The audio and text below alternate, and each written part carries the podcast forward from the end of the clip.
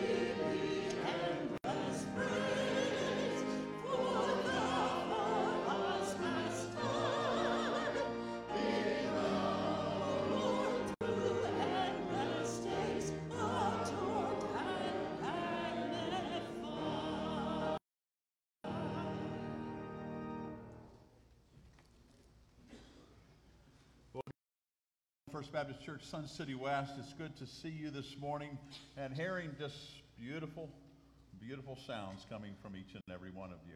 Giving God the glory and crown Him, Him, one and only. If this is the very first time for you to be here, we'd love for you to take the guest card in the pew in front of you if you haven't already been given one. Fill it out in its entirety. And when you leave today, if you drop it in one of the offering boxes at uh, one of the exits, we would certainly appreciate that so we could acknowledge your being with us this coming week. And right now, I'd like to ask you if you would join me in a time of prayer as we focus our attention upon God, the one that we have come to worship. Father, thank you for the time and the opportunity that you have given us this morning. Because around the world there are not places, people,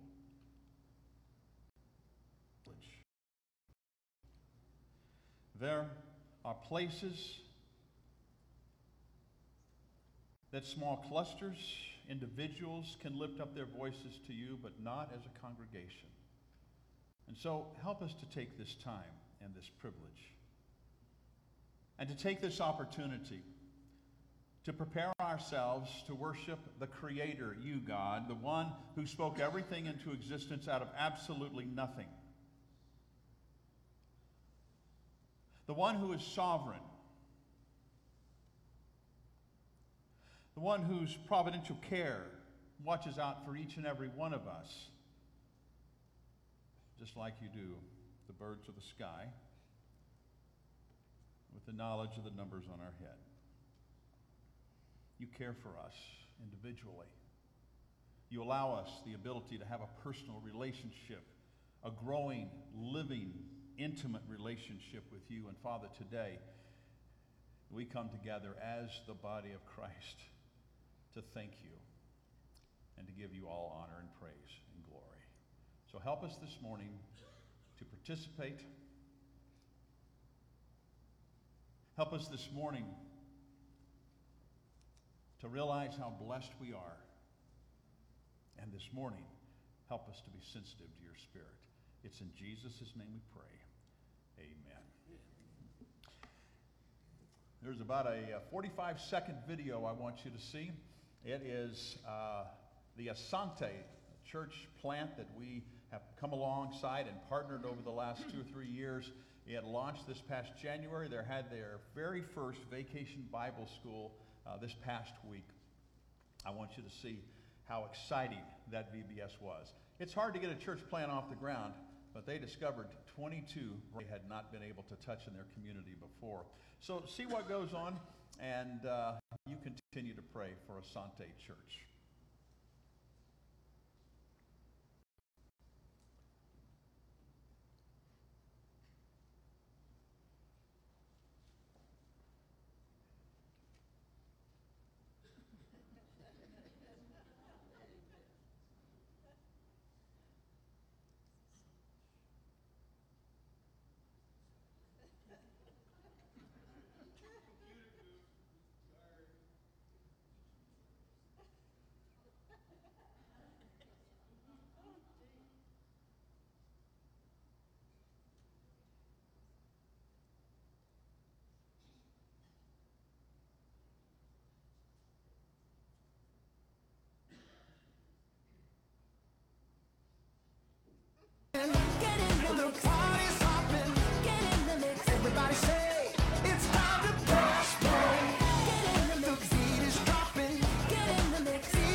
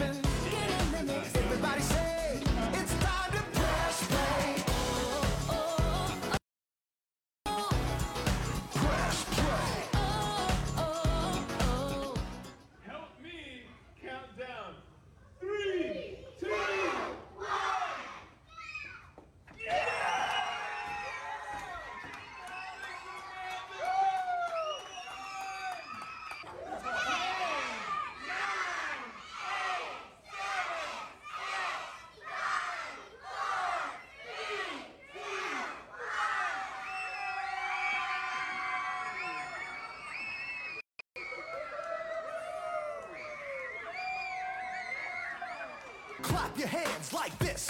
Have confidence to get in the mix. Clap your hands like this. Have confidence to get in the mix. Now clap your hands like this. Like this.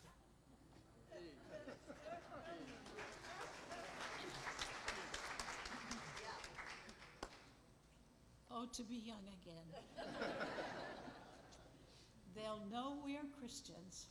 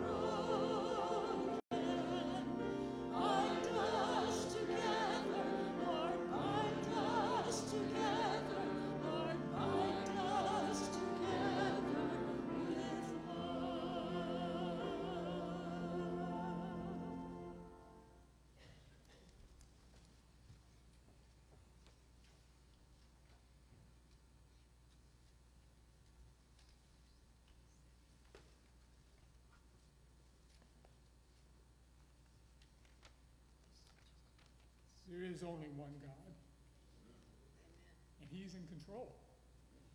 That's something we must always remember. I'd like to read a verse right now from Isaiah 41, verses 10 and verses uh, 13. Verse 10 says, This, verse 10 of uh, 41.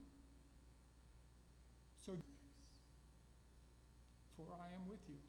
Do not be dismayed, for I am your God. I will strengthen you and help you. I will uphold you with my righteous right hand. In verse 13, for I am the Lord your God, who takes a hold of your right hand and says to you, Do not fear, I will help you. For I myself will help you, declares the Lord, your Redeemer, the Holy One of Israel. Let us pray. Most High God, you are our source of peace and our Redeemer. And we come into your presence as your children, asking you to impart to us the strength needed to face life circumstances without fear. Cleanse and purify us, Father, of our physical, mental, and spiritual ills. We claim the promises of your word that it has given us in Isaiah 43 1 through 3, where you said, Do not fear, for I have redeemed you. I have summed you by name. You are mine. When the waters through the waters, I will be with you. And when you pass through the rivers, they will not sweep over you. When you walk through the fire, you will not be burned. The flames will not set you ablaze. In Jeremiah, verse 15, I mean, chapter 15, verses 19 through 21.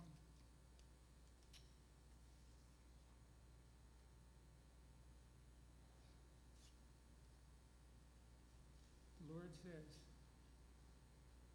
If you repent, I will restore you, and you may serve me. If you utter worthy and worth and not worthless words, you will be my spokesman. Let this people turn to you, but you must not turn to them. I will make you a wall to this people, a fortified wall of bronze. They will fight against you, but will not overcome you. For I am with you to rescue and to save you, declares the Lord. I will save you from the hands of the wicked and deliver you from the grasp of the cruel. Father God, every day we may be standing firm. May we be standing firm in the wall, clad in the armor you have given us, picking up the shield of faith and the sword of your word, and following the Holy Spirit as our guide, so that our lives will inspire others to come to you. Now, may the Holy Spirit fill this house and anoint this service. May a double portion be given to our pastor as he brings your message to us. Lord, give us eyes to see and stay on the path to you. Give us ears that hear and discern the truth of your word. And give us tongues to proclaim the eternal life promised to all who believe in your Son, Jesus. May each of us leave this service knowing that we have met with our God today. We ask this in the name of our Lord and Savior, Jesus Christ. Amen.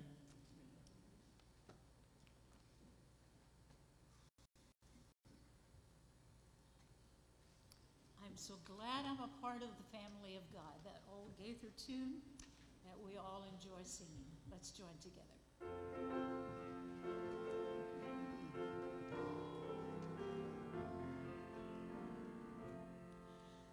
So glad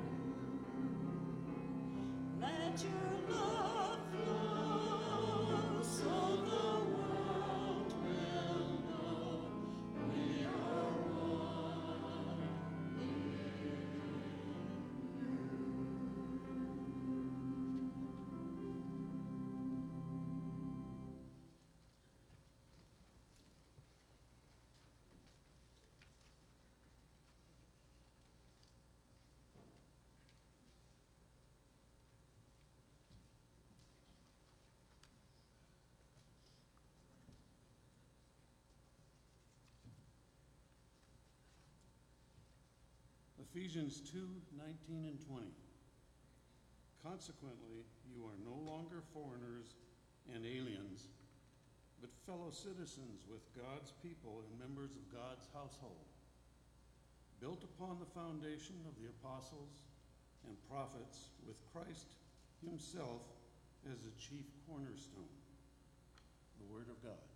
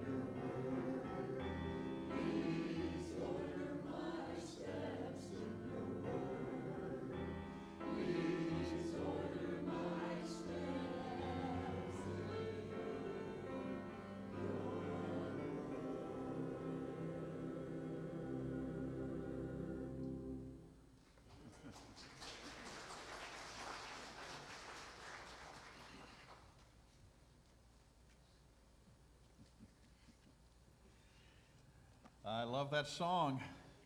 I don't know if you saw some of the expressions on the choir members as they were singing that. It looked pretty excited to me. Jim, thank you for reading our scripture. There's no place like home. Who can remember the 1939 movie Wizard of Oz when Dorothy, Judy Garland, made that statement? Y'all remember that? Yeah. That phrase, it wasn't uh, unique to that movie. There's a song, Home Sweet Home, or a song like that, There's No Place Like Home, back in the, uh, in the 19th century. It goes back even farther to England, sometime in the 18th century, and probably from the early dawns of time. There's no place like home. Debbie and I were talking the other day. Um,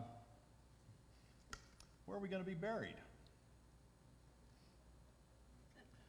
What, what, what should we do? Where, where is our home so that we can, we can make sure that we buy our, our burial lots where we call home? You say, well, you're pretty young for that, but you never know. But at some point, it's going to happen, right? Most people kind of think about where their home is. Both of my parents, they are uh, buried in the National Cemetery in New Mexico. Um, Debbie's parents are buried in the National Cemetery in Florida. So we can't be around them. She was a military uh, kid, so they moved all the time. I was a preacher's kid, so we moved all the time. So there's not really any place that we call home. So I think we decided that we'll just find a place here. This is pretty much where we're going to stay. Home.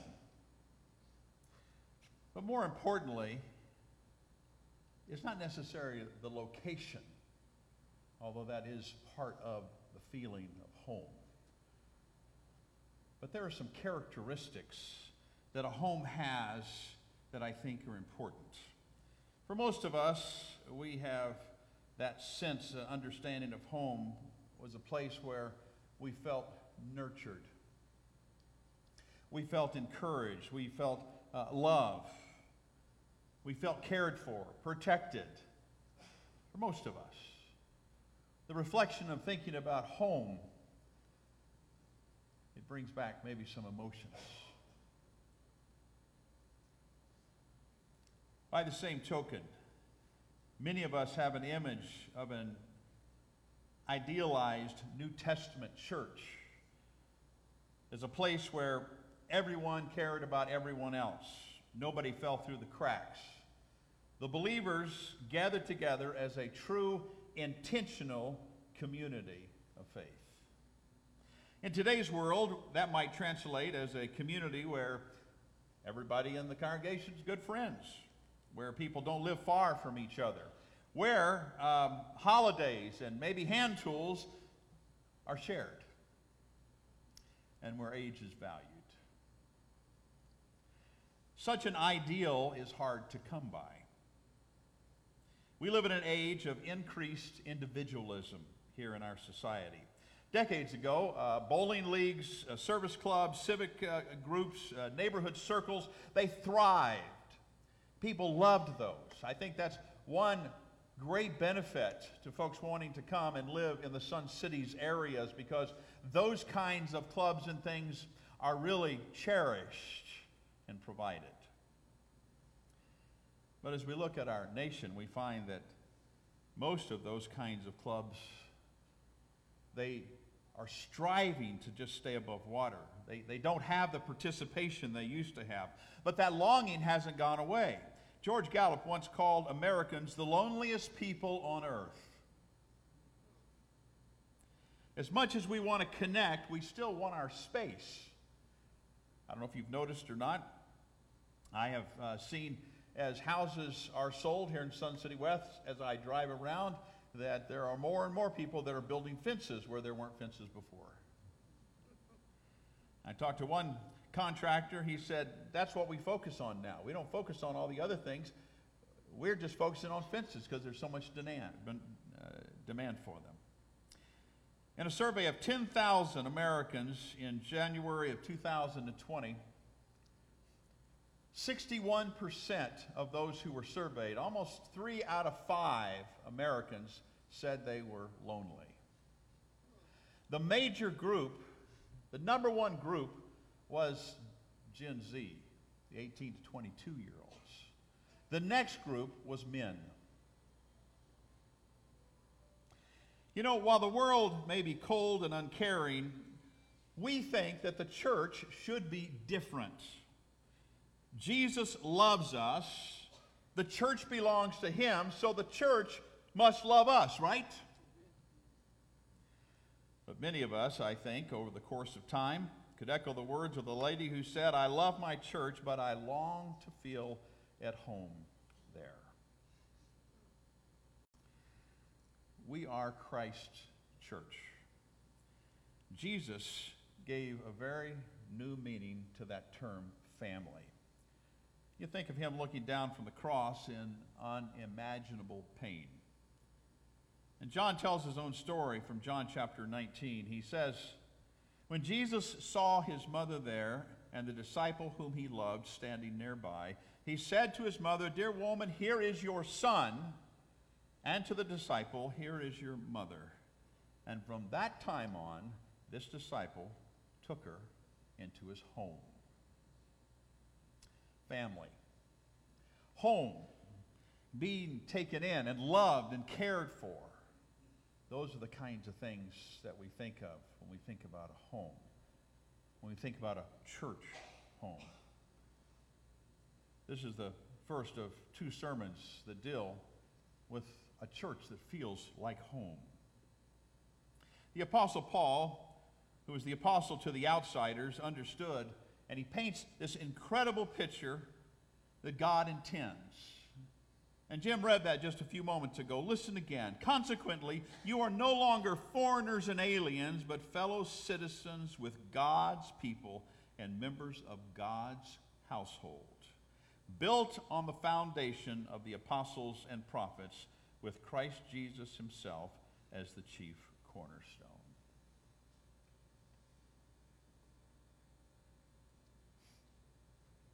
I like that phrase, God's own household. Jesus as the cornerstone, laid upon the foundation of the apostles and the prophets. He says, You to, to the church at Ephesus, those who came out of secular society, giving their life to Christ, coming back in to God's own people, God's household. He says, Listen, you are no longer an outsider. You should be part of God's family. If that's the picture God intends, then how come there are people that just feel like the church is not a place that feels like home? And I'm reflecting back over some almost 40 years of pastoral ministry. The church needs to be a place that embraces the seven characteristics I want to talk about today and next Sunday. This morning, I want to address three of those that can help us to make sure that we are a, a place as a church that feels like home. First, I think the key element is that it is God centered. The people of God need to know from their innermost being that there is one God and only one God. Faith in God is meant to be a living relationship with the totality of our life. A living relationship, not something that we reflect on in the past, but something that continues on. It is continual and ever deepening. Faith is not an isolated item of intellectual belief stored up in the recesses of our mind. Nor is faith in God performing certain rituals of adopting uncommitted lifestyles by his followers. He wants us to organize our entire lives and the life of the body of Christ around his sovereign lordship and love him and obey him with the totality of who we are. If you remember, it was Samuel that said to Saul in 1 Samuel 15 22, obedience is greater than sacrifice.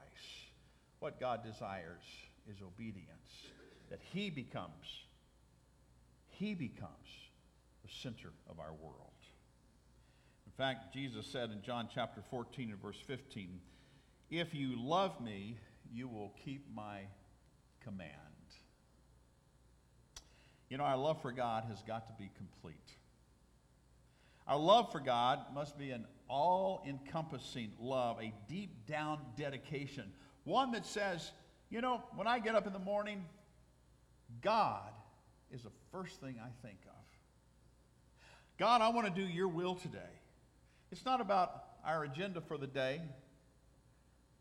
It's not about, I got to get these items taken care of, all these errands done.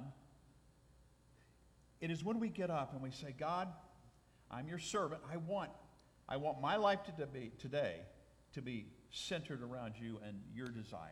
And so, whatever I do today, I want to glorify you. I think it needs to be on your heart, not simply a nice sounding religious idea in our mind or following through with some kind of a ritual.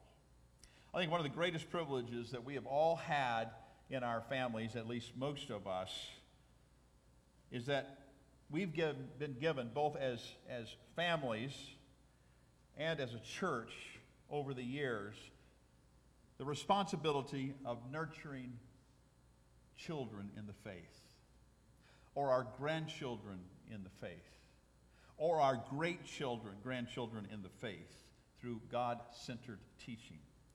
And you say, well, you know, I never had kids.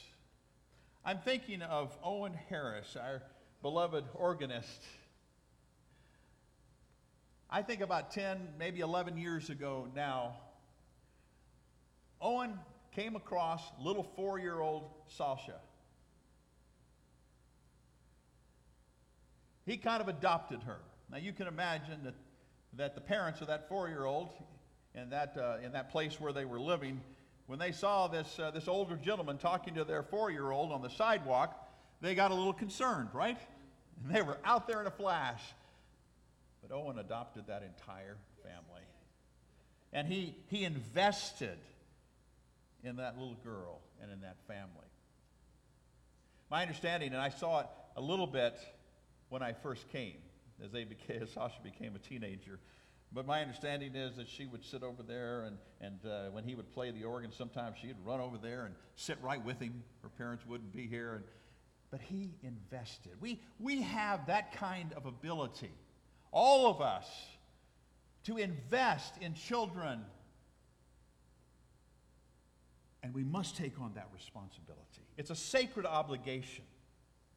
I think the Word of God is to be quoted, explained, discussed, symbolized, and written down. And most important, it's supposed to be written on our heart. If you go to Deuteronomy chapter 6 and verse 6, it's supposed to be incorporated into that child's life. But I think if we are going to incorporate it and invest it into the life of a child or a grandchild or a great grandchild, we must first invest it in ourselves. Would you believe that? The scripture states in Deuteronomy chapter 6 and verse 7, I want to use this one phrase impress them, talking about the scripture, impress them upon your children. If you're going to impress them upon your children or grandchildren or great grandchildren or some other child that you decide that you want to invest in, then first you must impress it upon the scripture, upon yourself. As seniors, that obligation continues to all, all of our families. It's talking about the learning of Scripture. That, that word impress has the idea of sharpened with intensity. And in fact, it could be translated intensely impress or sharpen. That means that it's not a casual reading. That means that when you go into the scripture that Deuteronomy is talking about here, that it's something that you are supposed to understand so that you can, can allow it to integrate into your own mind, heart, and soul. So much so that it is just a natural reaction for you to share that and impress it upon children or other believers, helping them to grow in their faith. That's the idea. There's nothing passive about it. It's a very aggressive and assertive involvement in that educational process. And you do it with compassion and love. For some of us, that might mean that we must impress upon ourselves God's Spirit and a more in depth intimacy with God. A church that is God centered is also going to fear the Lord our God. Deuteronomy chapter 6 and verse 13 gives us that command, but it's, it's not this idea of a fear like I'm frightened or I'm feeling uneasy or I'm a, afraid of God's presence. That's not the idea behind it. That idea of fear has the understanding of respect, of reverence, of awe. Have you ever been in the presence of God in your study and all of a sudden you just stop in your tracks? And it's like this emotion, this feeling comes over you of the awness of God. That's the idea here. It's holding him, his sovereign will, with the utmost respect, holding him to the highest regard, understanding there is only one God. And he, because of his compassionate care, chose to create us. I think when the church maintains a sincere fear or awe of God, there's something wonderful that begins to take place. Self made pride and presumption decreases as the fear, the awness of God increases. We understand that, that God is the only one who can do these things. And so, if He wants to use us, fine. If He doesn't want to use us, fine. But the most important thing is that God is awed, is respected, is given an understanding that He is sovereign. Everything we do is to be God centered because we respect him too much to disregard his ways and disobey his will. I think to be a church that feels like home, we must be God centered. Allow him to be the Lord of our life. Secondly, I think it's to be a place that is sacred. God only established two institutions the home and the church. He said in Ephesians chapter 5 through the Apostle Paul, verses 25 through 27, Husbands, love your wives just as Christ loved the church and gave himself for her to make her holy, cleansing her by the washing with water through the word, and to present her to himself as a radiant church without stain or wrinkle or any other blemish, but holy and blameless. That's what, that's what the Lord wants the church to be. You see, the church was and continues to be blessed by Jesus. In fact, if you go into the Revelation, those first three chapters, we have Jesus clearly commending the seven churches of Asia Minor for the things that he saw that they were doing well. He commended them, he cheered them on. But there were things that he commanded them to adjust and change that they were doing incorrectly because he wanted them to be what Paul said in Ephesians 5 a radiant church without stain or wrinkle or any other blemish, but holy and blameless. And you know what? He wants that for our.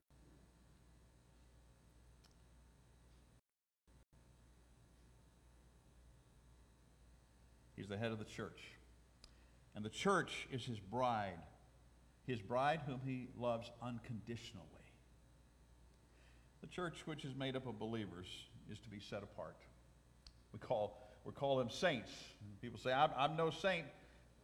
but the reality is, it just means to be set apart for Him. But there is this understanding of being sacred because Jesus died for you.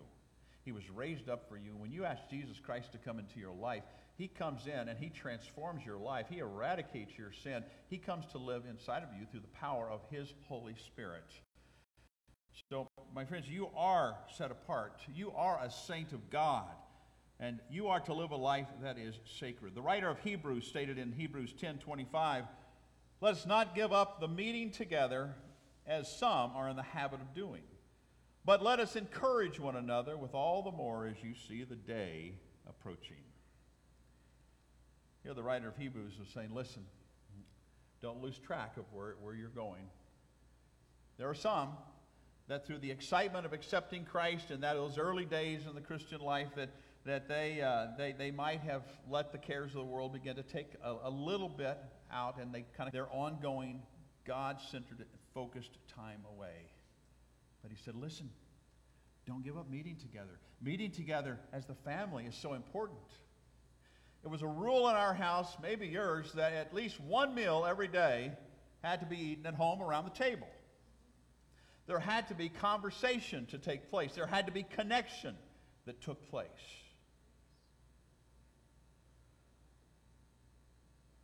He wants us together. Because how can we not grow together as the body of Christ unless we're together accomplishing the things that God wants us to why he established the church and didn't just say, you know, you're a believer now, just go do your thing and just follow me. He brought us together as the family of faith.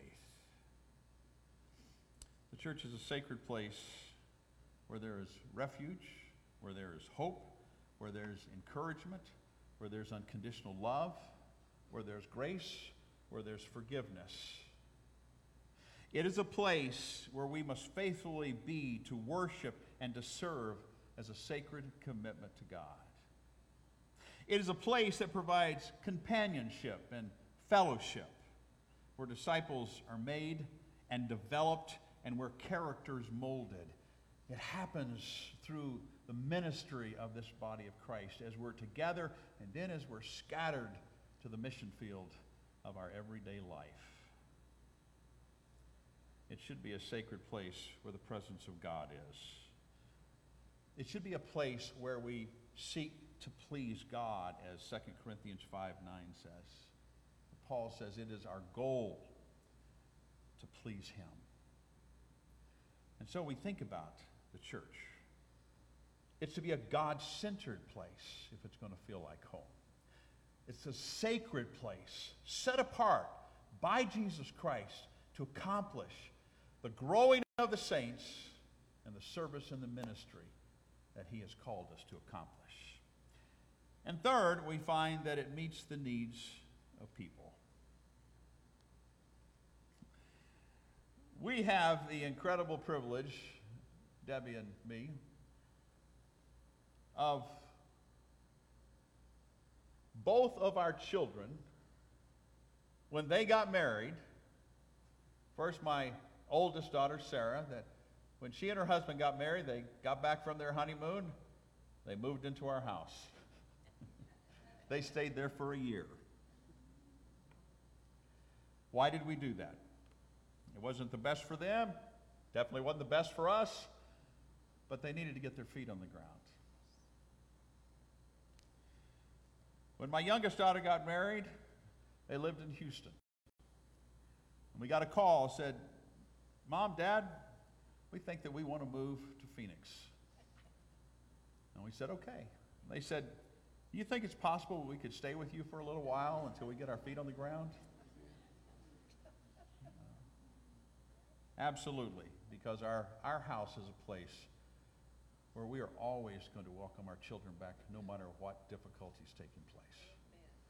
And I tell you what, they came, they lived with us for nine months, and it wasn't easy on us, and it certainly wasn't easy on them.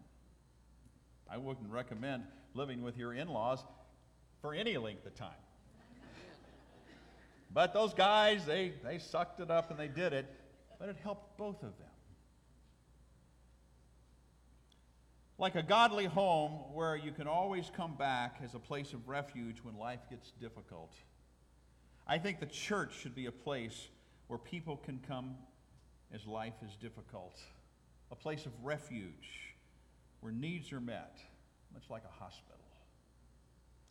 We should never be a place where we think that somehow we're self righteous. We have it so much better than everybody else. We got it cognitively and we're just spiritually mature and we just have the ability to, uh, to be an elite spiritually. We're more like that hospital. If you look at the ministry of Jesus, he actually had more confrontation with the spiritually elite than he ever had with those that he knelt down and touched, both by his teaching and the touch of his hand, his compassionate heart. One of the reasons that the early church grew so rapidly was that they, the world saw how they loved one another. They didn't always agree. It wasn't this idea that, that they were always on the same page, but they came together in this sense of unity because there was a higher purpose that God had left the church here for to communicate the gospel, to equip the saints for the work of ministry, and to be that outlet of service to try to be a lighthouse to the world, both in proclaiming the gospel and having compassionate care. People in the world that was a broken world at that time. They saw these groups of people together, and they saw how they loved one another, even though they were different. Some were Jews, some were Gentiles. There was all kinds of different, uh, different uh, uh, cultural, ethnic backgrounds together. They just came together because their common bond was Jesus Christ. And that's exactly what the world wanted. They had needs to be met. And they saw this is the place. And that's why the church grew so rapidly in those early, early decades. You see, there are some basic needs that people have that we as the church can address. We need to meet the needs of people. The, I think the spiritual need is the most vital because there is a God shaped vacuum in every single soul that only God can fill. And until that is filled by Jesus Christ, the person will continue to search and look and under every single circumstance until that void is filled. Some do it in all kinds of intellectual ways or connecting with all kinds of different groups. some do it through materialism. Some through, do it through, uh, uh, through some kind of chemical or, or liquid substances. But they're all searching, they're looking somehow, some way to meet this God shaped vacuum. But God's the only one. We need to be able to communicate the gospel of Christ because we have the ability to share Christ with them, to bring this idea of how they can be saved, and then take them and help them to grow and mature spiritually with their intimacy before God. Disciple making is such a critical aspect as we bring them into salvation and help them to understand what a true disciple is. We should also help people with the basic need to connect with other people. I think that's over the years one of the reasons that thing, uh, gr- groups like Promise Keepers or accountability groups or ladies' fellowship groups, uh, life groups have soared in popularity because there is this need to connect on a deeper level. We've got to be ready to help with their physical and emotional needs of people. When people are down and out and they're feeling alienated, we need to be able to touch their lives. We need to be able to help them to, to get on their feet, to make wise decisions and choices, and to help them to learn how to survive in this world that is chaotic and broken. We need to have the ability to not only have that compassionate care, but also uh, the avenues and the venues to be able to teach them how to survive, give them tools and resources and help to combat not only Satan, but how dark the world is. And we need to make sure that we offer unconditional love and grace and forgiveness. Because as we that come into this body of, of faith and they give their life to Christ, they're probably not going to be perfect. Because right now, there's not a one of us who is. But we give grace. And we reach out and we lift them up and we encourage them. My friends, we need to do that to each other as well. Back a few weeks ago, I told you about my friend Tim Comerford that I, I went to my freshman year of college with. Tim Comerford, his wife Lori, they had some needs. She was going into surgery. They ultimately had to, to go and, and amputate one leg. Then they had to go in and amputate that leg more because of the, of the life threatening um, uh, infections, multiple infections she had. they had uh, transportation needs. They had no vehicle. They were going to have to move out of, out of the place where they were because it was an upstairs room they were living in, and she could not mon- uh, go through that. Well, a couple things I'm happy to, to, to say is that through some folks in this church, we were able to provide them transportation. And I can't tell you how that made Tim feel. Last night, I got a picture of his wife Lori from, from, uh, from Tim. And here she was. She was, she was out of the hospital bed. She was on crutches, and you could see her prosthetic leg starting to begin to go through therapy. I asked him, I said, What about the infections? He said, Oh, she is still dealing with two major infections. He said, Look at my beautiful bride. You know, when we reach out to touch the lives of people, it makes a difference in their lives. Now, Tim and his wife, they live all the way down in Chandler. They're, they're not going to be attending here, but does that matter to God? No, we're to be a church that reaches out because, you know, we have this idea that ministry and missions goes around the world.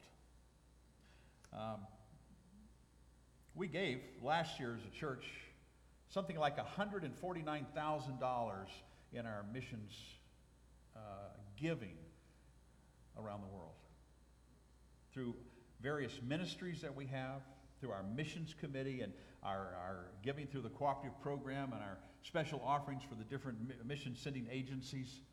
You know, that's a lot of money. But it shows that this church cares. We strive to meet those needs, but let me tell you, we've got to continue. We've got to do everything we can to continue to meet those needs because as the days go on in this community, there are going to be more and more needs. There's loneliness here and in our whole region. And as people living in this community or outside of this community, we have neighbors, we have people that we, we can invest in. And that's what, what God wants us to do. A church that feels like home is a church that is God centered. It's a church that is sacred. It's a church that meets the needs of people, both in the realm spiritually through salvation, but also in their physical and emotional needs. I think a church, to meet those needs, we have to become selfless on our part and take Christ's attitude of servanthood and take time to get to know, really know the people that come to this church and the people that are in our communities. To really take time. In addition, I think this body of believers, you need to let people minister to you from this body as well.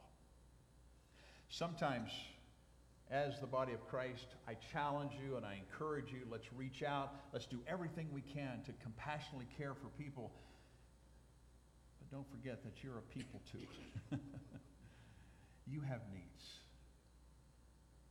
And so don't, don't let yourself close down or build those barriers. Open yourself up to people that you trust and care about and people that care about you and make sure that your needs are ministered to as well. It's hard because most of us that are very involved in ministry uh, pretty much don't think that we need to be touched and encouraged. But every one of us need to be. I can only imagine before Jesus began his journey that last week that when he was with the disciples and that alabaster jar of perfume was broken, and here was this woman who took that perfume and put it on his feet and wiped it with her hair. How that ministered to him.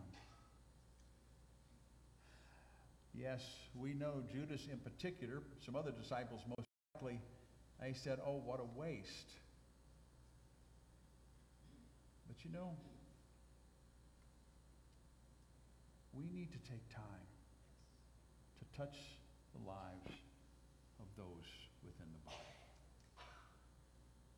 Because it ministers, it encourages, it strengthens, it inspires, it energizes, and that health, spiritual health, is returned to where we can be right back in the desire to do the things that God wants us to do. So, friends, we are surrounded by people who feel isolated, as I said, and alone. Uh, information that we can give, it's not going to satisfy the emptiness inside of them. The programs that we have, the technology that we have, quite frankly, if they are hurting inside, it's not going to help a whole lot. They're looking for something that's real. They're looking for a community that shows people everywhere that as the believers in Jesus Christ, as Christ's disciples, that we love each other and we're going to love them and invest in them as well. And I'm wondering this morning if you might be willing to commit to be a part of that body of Christ, that kind of place, who says, I'm willing to make this church a place that feels like home. I want to make this place a God centered place, a sacred place, and a place that meets the needs of people. Father, as we move of invitation, I specifically ask you to help us to go back to Ephesians 2 and come back with the understanding that we are part of God's own household. God, your household, your house, your home, your family. We're family, even as different as we are. But Father, we're family. And we want to be a place that feels like home, your home. And I pray this morning, whatever decision needs to be made to get us to that place as individuals, as do that. For those that want to come and be a part of this family, we ask you, Father, to touch their hearts and have them come. And this morning, God, for those who would like to give their life to you, I pray that this morning choose to accept your Son, Jesus Christ. It's in his name we pray. Amen. I'm going to ask if you would to stand, and we're going to sing our invitation hymn and encourage you, whatever decision, whatever decision you have, you come ahead. Jesus is Savior and Lord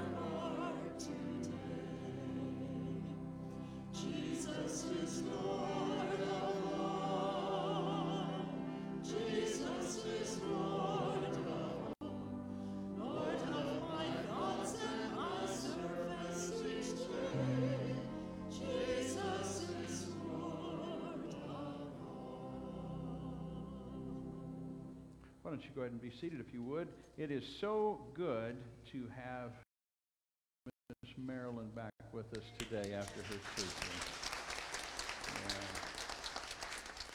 Thank you, Marilyn. I know that you are still going through a lot of physical therapy. We appreciate your tenacity. Yeah, absolutely.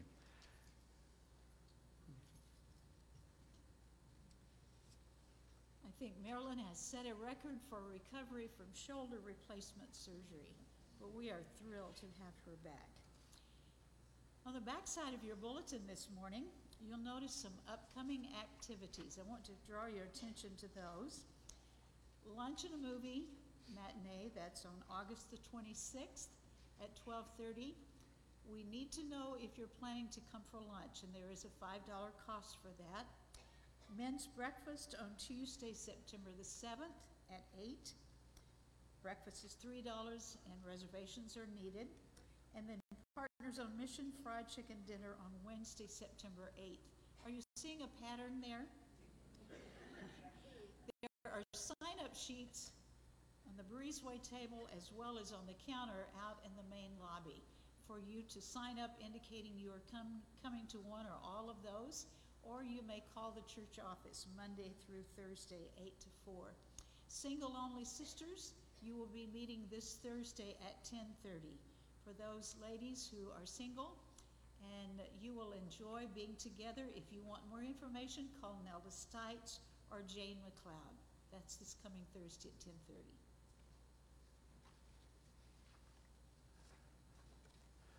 This morning, we have uh, Orland and Phyllis Olson.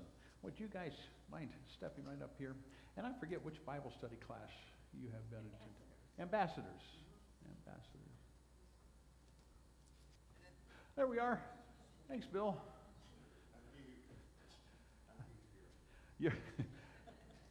I'm not quite used to the choir being back. okay. The Olsons, uh, we've had a couple of, of good, uh, good conversations over the last couple of weeks, and uh, just delightful, delightful folks. Actually, you guys have lived in the region for, was it 18? Yeah, we moved over here from Mesa in uh, 98. In 98, okay, all right. Um, great, uh, great couple. Um, Orland's father was a pastor for many years, and uh, we've had some good conversations about that as well. They're coming today by statement, meaning that they have accepted Christ as their Savior. They have been immersed, and uh, we are so excited to have them. Just, uh, just wonderful folks. All in favor of accepting them, if you'd show them by the si- that by the sign "I," please. You're against that, sign no. All right. Boy, that was a close one, wasn't it? Yeah. Okay. Can I say one thing? Absolutely. I'm not. Sh- let me get a microphone here real quick. Well, but not everybody can hear loud. Hang on, just one one second. Sure this. This one right here. Yeah. All right. All right. Here. I just want to thank you, all of you. You know, the first Sunday we came, the first Sunday, uh, Gail Coffey came to our house that first day with a lovely welcome gift, and I so appreciated that. But we have felt so welcome in this church, and we thank you for that, and we stand here because of that. Yeah. And we just wish to worship with you. Thank you, Phyllis. We so appreciate that. In just a moment, our folks.